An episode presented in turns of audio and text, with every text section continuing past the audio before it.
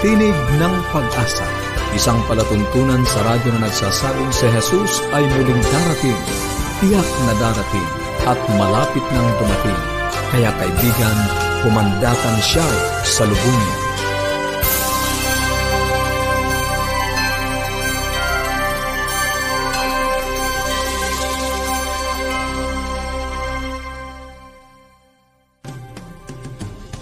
Isa na namang maligaya at puno ng pag-asa ang pakikinig mga kaibigan. Kami po ang inyong mga lingkod dito sa ating palatuntunan, ang Tinig ng Pag-asa, Pastor Ner Caranza. At Melo Ong. Nag-aanyaya na samahan niyo kami sa loob ng 30 minuto upang atin pong pag-usapan, talakayin ang mga makapagpapalusog ng ating samahan sa ating mga tahanan at higit sa lahat sa pagtuklas ng pag-asang nagmumula sa salita ng ating Panginoong Diyos. Pinabati natin ngayon ang ilan nating taga-subaybay, si Melda Pahayahay, at Lucy Arvisol Montesines. Maraming salamat po sa inyong pagsubaybay. Nawa po ay pagpalain kayo ng ating Panginoong Diyos sa inyo pong pakikinig. Kami po mga kaibigan ay patuloy na namimigay ng mga aklat at aralin sa Biblia. Ayan po ang ilan sa ating mga booklets. Kung nais niyo pong makatanggap, makipag-ugnayan lang po kayo sa amin. Maaari po kayong tumawag or mag-text. Ang atin pong mga numero sa Globe 0917-1742-777 at sa Smart 0968-8536-607. Or magpadala po ng mensahe sa ating email connect.adventist.ph. Maaari din po kayo mag-iwan ng comment sa ating comment section sa Facebook. Ang ating pong page forward slash AWR Luzon, Philippines. Or kung nais nyo naman po ng readily downloadable na mga Bible study resources, meron po tayong pambata, meron din pong pang-adult, maaari nyo pong i-visit ang bibleschools.com forward slash Central Luzon. So marami pong paraan para kayo ay makipag-ugnayan sa amin. Nais po namin at kami po ay malulugod na makarinig, makatanggap ng mga mensahe buhat sa inyo. Ito na yung sinabi ni Melo, kami po ay matutuwa na makatanggap ng mga mensahe buhat sa inyo. At higit sa lahat, ang padalhan kayo ng mga aklat at aralin sa Biblia na amin pong ipinamimigay. Sa atin pong buhay pamilya, makakasama pa rin natin si Ma'am Delba de Chavez sa serye ng Ideas to Invigorate Relationship sa pagtalakay sa ikalawang bahagi ng paksang ating pinasimulan kahapon, Investments That Count. Yes, Pastor Nair, atin pong tinatalakay itong mga practical na mga ideas na to, paano natin pasasayahin ang ating mga relationships sapagkat uh, gusto po natin ang ating mga sambayan maabot yung mithiin o layunin ng Panginoon para mm-hmm. sa mga pamilya at yun ay ang pamilya na masaya, malusog, maunlad at banal. Wow, mga talagang pag naabot natin yan, Melo, magiging maligaya ang ating pamilya, ang ating Amen, samahan dito. Yes. Ano? Ang atin pong pagtalakay ay pre-recorded. Ngayon po ay bigay natin ang panahon kay Tita Deng. Investments that count. Ang pag-uusapan natin ngayon, yun talagang pagbibigay na talagang with uh, love and thoughtfulness in mind. Ang paglalaan natin ng panahon o salapi o simpleng presensya sa isa doon sa kasama natin sa relational trampoline, malaki actually ang balik noon sa atin. Mm-hmm. Oh, kaya isipin natin, sino kaya sa aking mga mahal o malapit sa akin ang nangangailangan ng aking panahon at atensyon sa araw na ito? Oh, meron ka bang naisip, Melo? Ako po, ang unang pumapasok talaga sa isip ko, syempre ako ay working mom. Yeah. At um, marami kong oras nagugugol dito sa opisina na medyo meron akong guilt eh. Kasi yung anak ko, ang unang natutong sabihing salita, dada, sa halip na mama. so kung meron akong paglalaanan ng panahon, syempre yung aking anak at yung aking asawa. Uh-huh.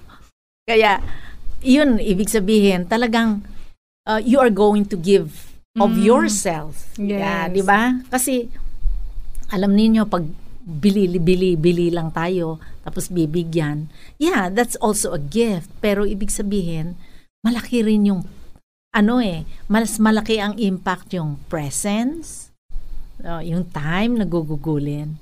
Uh, uh, baka sa araw na ito nangangailangan ng isa sa ating mga anak ng tulong mm-hmm. para sa kanyang science project. O kaya naman mm, meron siyang nahirapan siya sa math Mhm. Oh, 'di ba? Lalo na ngayon, nag-online pa naman. Oh, di ang daming assignment 'yan. Kaya nangangailangan ang ating anak. Kaya, baka naman ang ating asawa nangangailangan din ng weekend free na wala siyang aalalahanin family responsibilities para ma-enjoy naman niya yung ah, kanyang panahon with her friends o kaya para lang ma-recharge ang kanyang batteries, di ba? O maaari din na meron tayong kaibigan na hindi kaya hindi na tumatawag sa atin o hindi na tayo ini-invite kasi lagi natin sinasabi, pass muna ako. kaya Parang nakarelate ako dyan. yeah. So, sino ang naisip natin? Talagang uh, i-review natin yung ating sa relational trampoline. Sino ba yung mga taong patagal ko nang hindi natawagan? O kaya meron, wala man lang akong contact, wala man lang ako naibigay. O whether it's time or money or in, encouraging word o ano. Kasi alam niyo, yung pagbibigay, giving just for the sake of giving, eh, iba yun eh. May unexpected na balik.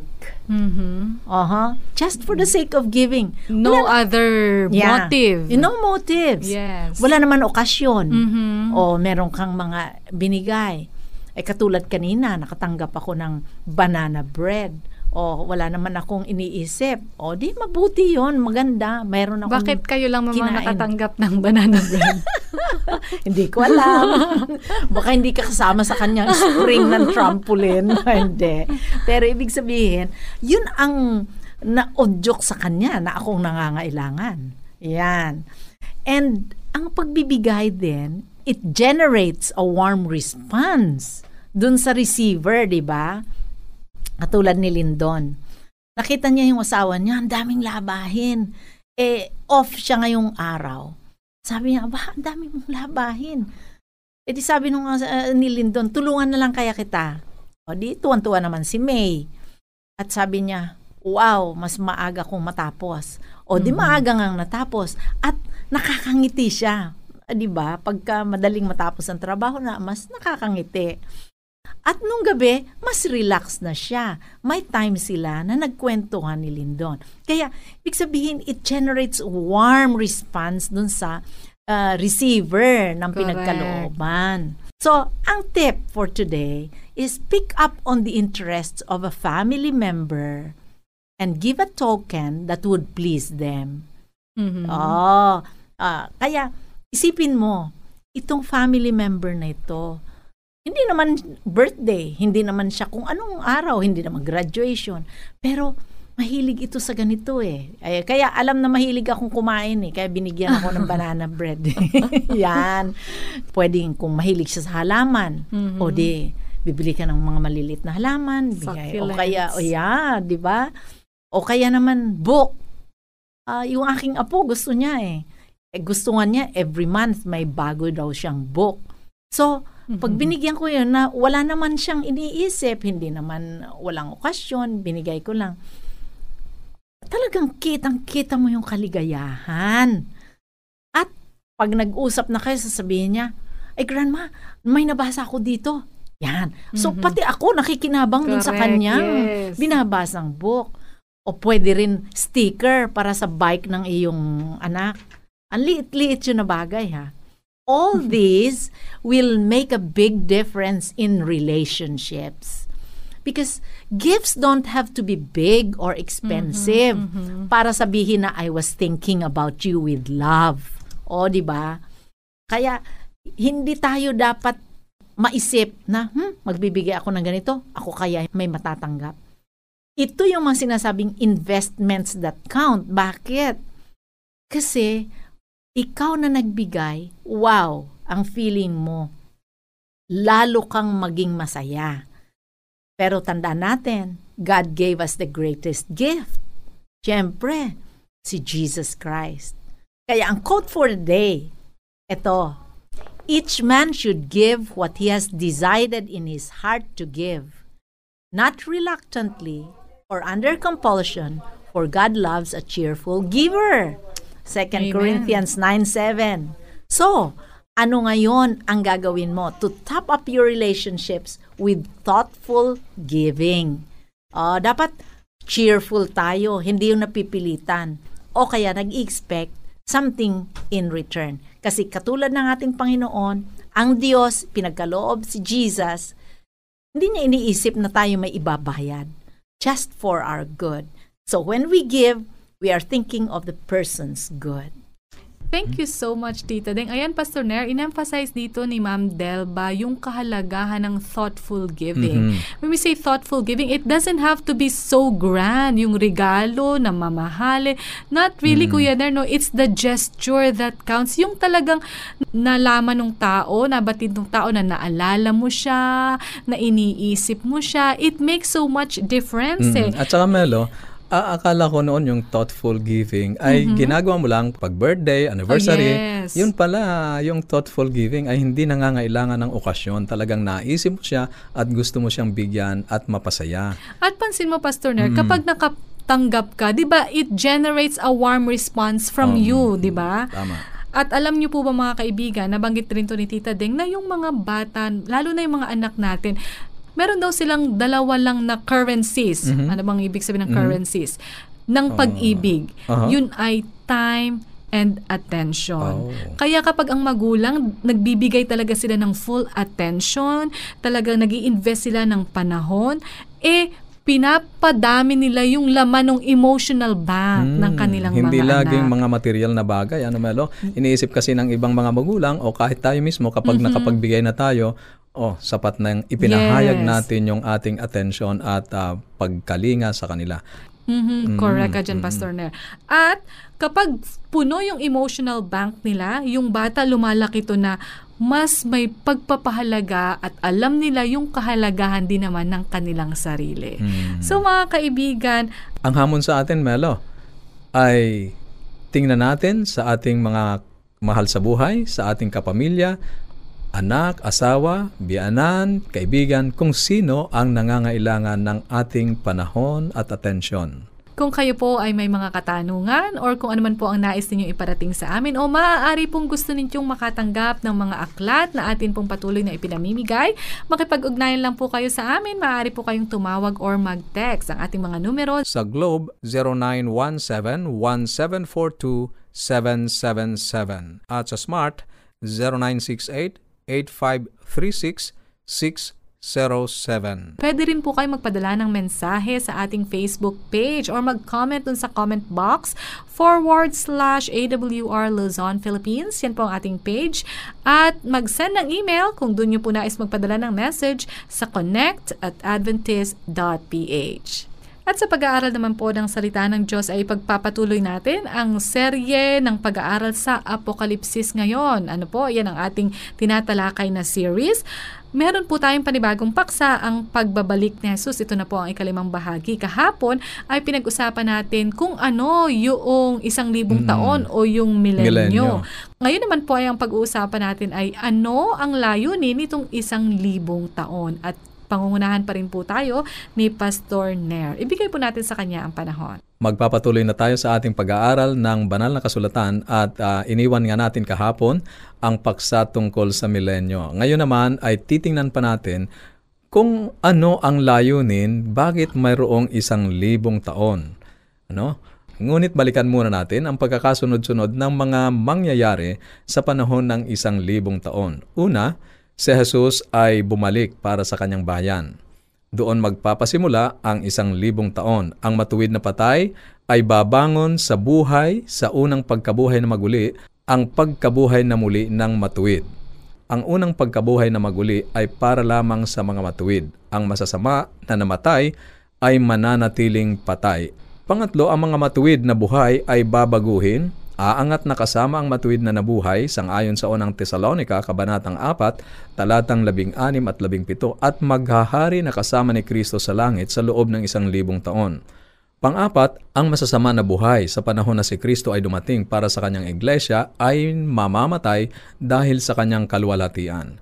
At panglima, si Satanas ay mabibilanggo sa kailaliman, sa lubhang kalaliman, sa lupang wasak, walang matutukso sa loob ng isang libong taon. At Ikaanim, sa pagtatapos ng isang libong taon, babalik muli ang Panginoong Yesus. Ngayon ay kasama ang mga banal na nasa loob ng bagong Jerusalem sangayon sa Apokalipsis, Kabanatang 21, talatang 2, at nakita ko ang banal na lunsod, ang bagong Jerusalem na bumababa mula sa langit, buhat sa Diyos, ang sabi ni Juan. Ang masasama ay nabuhay, ang pangalawang pagkabuhay, ang pagkabuhay na muli ng masasama. Apokalipsis, Kabanatang 20, talatang 5. Ang mga iba, sangayon dito sa talata, ang mga iba ay hindi nabuhay hanggang sa matapos ang isang libong taon. Ngayon ay tingnan natin ang ilan pang mga detalye ng mga mangyayari sa loob ng isang libong taon at ano ang layunin ng isang libong taon o milenyo. Bakit mayroong isang libong taon? Ano ang gagawin ng mga banal sa langit sa panahong iyon? Basahin natin ang uh, sagot ng Biblia sa Apokalipsis, Kabanatang 20, talatang 4, Melo. Nakakita ako ng mga trono at ang mga nakaupo sa mga iyon ay pinagkalooban ng kapangyarihang humatol. Ang sanlibong taon ay nagbibigay ng isang panahon ng paghatol para sa mga banal. Sila ay magiging mga hukom. Mm-hmm. Ang tanong ay sino ang hahatulan nila? Si Apostol Pablo ay may isinulat sa unang Korinto, Kabanatang 6, talatang 1 hanggang 3. Pakibasa nga, Melo. Hindi mo ba alam na ang mga banal ay hahatol sa mundo? Hindi ba ninyo nalalaman na ang mga banal ay hahatol sa sanlibutan? Hindi ba ninyo nalalaman na ating hahatulan ang mga anghel? Bagamat malinaw na sinasabi nitong hahatulan ng mga banal ang sanlibutan at mga anghel, hindi ito nangangahulugan na magpapasya sila kung sino ang maliligtas o mapapahamak, mm-hmm. sapagkat Diyos lamang ang magpapasya noon. Ang paghuhukom na gagawin ng mga banal ay upang masagot ang mga katanungan na maaaring mayroon sila at ang iba pa upang mapatunayan ng lahat na ang Diyos ay makatuwiran sapagkat sa pagtatapos ng isang libong taon ay ilalapat ng Diyos ang final na pagwasak sa kasalanan at nais ni Amelo na ang mga ligtas ay walang pag-aalinlangan na siya ay makatarungan. Yung paghatol ay parang confirmatory lang, Amelo, mm-hmm. na sasabihin ng mga banal, tama ang pagpapasya ng Diyos. Sa puntong iyon, iyon ang uri ng paghatol na kanilang gagawin. Sa isa pang bahagi kung saan ang Apokalipsis ay sumipi sa lumang tipan, tandaan natin sa mga nauna nating pag-aaral na ang Apokalipsis ay anim na raang beses na sumipi sa lumang tipan. Ngayon ay sa panahon ni Abraham sa Genesis Kabanatang 18 talatang 20 hanggang 32 ng panahon na wawasakin niya ang Sodoma at Gomora. Ganito ang sinabi ni Abraham. Pwede nating basahin, Melo? Panginoon, papatayin mo ba ang matwid kasama ng masama? Malayo sa iyo na gawin ang ganoong mm-hmm. bagay upang patayin ang matuwid kasama ng masama. Hindi mo gagawin iyon. Hindi ba gagawa ng tama ang hukom ng buong lupa? Yan. Ano ang sinasabi dito ni Abraham? Pansinin na ang pakikipag-usap ni Abraham sa Diyos ay halos isang desperado na pagsusumamo. Nakikiusap siya sa Diyos na huwag wasakin ang matuwid na kasama ng masasama Ngunit ang totoo ay mas malalim pa doon ang isyo. Nang itanong niya, hindi ba gagawa ng tama ang hukom ng mundo? Nakikiusap si Abraham sa Diyos na hindi siya gagawa ng anumang bagay na magpapahayag na ang Diyos ay hindi makatarungang Diyos. Mm-hmm. Kaya ang sabi ni Abraham, malayo sa iyo na gawin ang ganoong bagay. Bago winasak ng Diyos ang Sodoma at Gomora ay ipinaalam niya kay Abraham. Mahalagang patunayan muna niya kay Abraham na kailangang gawin niya iyon sapagkat sila ay dumating na sa sukdulan at sa kanyang paghatol ay walang magiging tanong si Abraham. Ganon din ang layunin ng paghatol na magaganap sa pagtatapos ng panahon o ng isang libong taon bago sirain ng Diyos ang masasama magpakailanman, kailangan muna niyang patunayan na siya ay makatarungan at matuwid ang kanyang pasya. Ngayon ay pakinggan nating mabuti ang sumusunod na dalawang teksto sa ikalawang Tesalonika, kabanatang isa at apat, Melo. Ano pat ipinagmamalaki namin kayo sa mga iglesia ng Diyos dahil sa inyong pagtitiis at pananampalataya sa lahat ng mga pag-uusig sa inyo at sa mga kapighatiang inyong tinitiis. Ito ay malinaw na katibayan ng matuwid na paghatol ng Diyos upang kayo'y ariing karapat-dapat sa kaharian ng Diyos. Sapagkat tunay na matuwid sa Diyos na gantihan ng kapighatian ang mga nagpapahirap sa inyo. Ngayon, sinasabi dito ng Diyos, kung kayo ay naghihirap ngayon, inaapi, inuusig, ang sabi niya, sige lang, may darating na paghatol. Ano ang sabi ni Apostol Pablo? Sa Roma, Kabanatang 12, Talatang 11, Mga minamahal, huwag ninyong ipaghiganti ang inyong sarili, kundi ipaubaya iyon sa galit ng Diyos sapagkat nasusulat, akin ang paghihiganti. Ako ang gaganti, sabi ng Panginoon. Bakit kailangan ng Diyos ang katibayan na ang paghuhukom niya ay matuwid? Sapagkat idideklara niya na ang mga naligtas ay karapat-dapat sa kanyang kaharian manatili magpakailanman. At sa ilang kadahilanan ay alam ng Diyos na kailangan niyang magpakita ng katibayan upang walang maging pag-aalinlangan na ang Diyos ay makatarungan. Ito ay isang malaking usapin sa Apokalipsis. Makikita natin ang dahilan na ito ay napakahalaga. Ngunit tingnan muna natin ang isa pang talata sa Roma, Kabanatang 3, talatang 25 at 26. Ito po ang sinasabi, na siyang inialay ng Diyos bilang handog na pantubo sa pamamagitan ng kanyang dugo na mabisa sa pamamagitan ng pananampalataya. Ito ay kanyang ginawa upang maipakita ang pagiging matwid ng Diyos, Mhm. sapagkat sa kanyang banal na pagtitiis ay kanyang pinalampas ang mga kasalanang nagawa sa nakaraan upang mapatunayan sa panahong kasalukuyan na siya'y matuwid at upang siya'y maging ganap at taga-aring ganap sa taong mayroong pananampalataya Muli- kay Jesus. Muli, Melo, ito ay isang napakagandang katotohanan. Mhm, Ang paghahandog at sakripisyo ng ating Panginoong Kristo ay upang ipakita ang pagiging matuwid ng Diyos. Ano? At ah, pinalampas niya, ngunit sa huli ay kailangang mapatunayan na talagang siya ay taga-aring ganap sa taong mayroong pananampalataya. Ang dahilan na si Jesus ay namatay sa krus para sa ating mga kasalanan ay sapagkat kailangang ipakita ng Diyos ang kanyang katarungan. Ipahahayag na niya ang ilan na nagkasala ay maliligtas at ang iba na nagkasala ay mawawaglit. Sinabi ng Diyos, ang nagkasala ay mamamatay. Tayong lahat, Melo, sinasabi ng Biblia, ay nagkasala at karapat dapat tayong mamatay.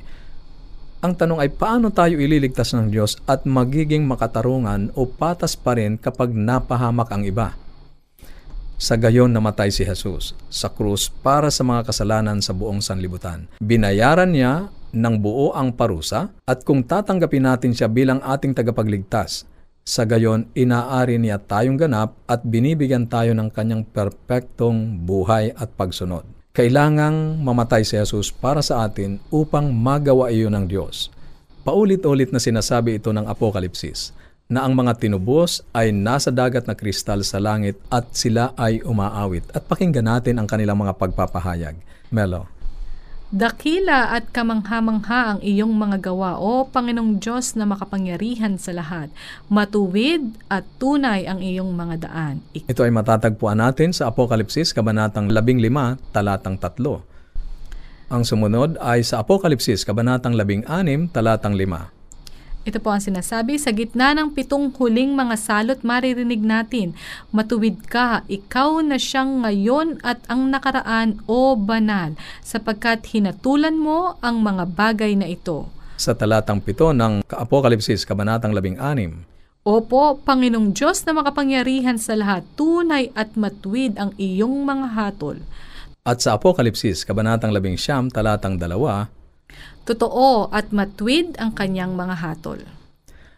Maaaring marami tayong magiging mga katanungan at sasagutin ng Diyos ang bawat isa. Halimbawa, pagdating ni Jesus at tayong lahat ay magkikita sa langit, magkakaroon ng mga sorpresa. Sapagkat Melo, mga kaibigan, may mga iniisip tayong mga kasama o mga kaibigan, kakilala natin na dapat ay naroon sa langit. Ngunit baka tayo ay mabigo. Mayroon naman tayong mga iniisip na kapitbahay, marahil, na iniisip nating napakasama para mapunta sa langit. Kaya magkakaroon ng ilang mga katanungan sa ating isipan. Isipin mo na itatanong mo sa anghel, nasaan ang aking pastor? Nasaan ang aking matalik na kaibigan? At tutugon ang anghel, manahimik ka, dito sa langit walang nagtatanong. Pero hindi ganon ang mangyayari. Ang sasabihin ng anghel, halika, tingnan natin ang mga aklat, nariyan ang lahat. Ang bawat tanong ay sasagutin bago ilapat ng ating Panginoong Diyos ang final na pagwasak sa masasama sapagkat walang tanong na hindi sasagutin. Bakit interesado ang Diyos na ipakita na ang kanyang paghatol ay makatarungan na handa siyang pahintulutan si Jesus na mamatay sa krus upang mapatunayan iyon? Mayroong isang mas malaking usapin kung saan ang Diyos mismo ang hinahatulan. Maaring ito ay isang bagong kaisipan sa karamihan, ngunit sa isang tiyak na kalagayan, hinahatulan ng tao ang Diyos, hindi sapagkat ang Diyos ay napapailalim sa paghatol, ngunit dahil pinili niya na ipakita sa atin o bigyan tayo ng katibayan na kapag iniligtas niya ang mga sumasampalataya at wasakin ang mga makasalanan, ay ginagawa niya ang matuwid at makatarungang bagay. Kaya ang natatanging layunin ng milenyo ay upang ipakita na ang Diyos ay makatarungan sa kanyang paghatol at pagpapasya. Maraming salamat Pastor Nair sa inyo pong pangunguna sa pag-isa-isa ng mga pangyayari bago, pagkatapos ng isang libong taon at ano ang layunin ng isang libong taon na ito. Ito po ay panahon ng paghatol. Ma-vindicate ang pagpapasya ng Panginoon kung bakit ang isa ay naligtas at ang iba ay napahamak. At higit sa lahat mga kaibigan, ma-vindicate din po ang karakter ng Panginoon na siya ay matuwid at sakdal na Diyos. Ito po ay makikita ano ng mga banal, ganun din ng mga anghel at mauunawaan natin kung bakit ang Diyos ay hindi kaagad-agad pinuksa ang kasalanan. Mahahayag sa katapos-tapusan ang Diyos ay matuwid, banal, at sakdal. Hmm. Mga kaibigan, kung kayo po ay may mga katanungan or may mga kalituhan na nagnanais po kayo ng pagpapaliwanag at mas maunawaan pa, mas pag-aralan pa ang banal na kasulatan, makipag-ugnayan lang po kayo sa amin. Maaari po kayong tumawag or mag-text ang atin pong mga numero. Makikita nyo rin po sa screen. Sa Globe,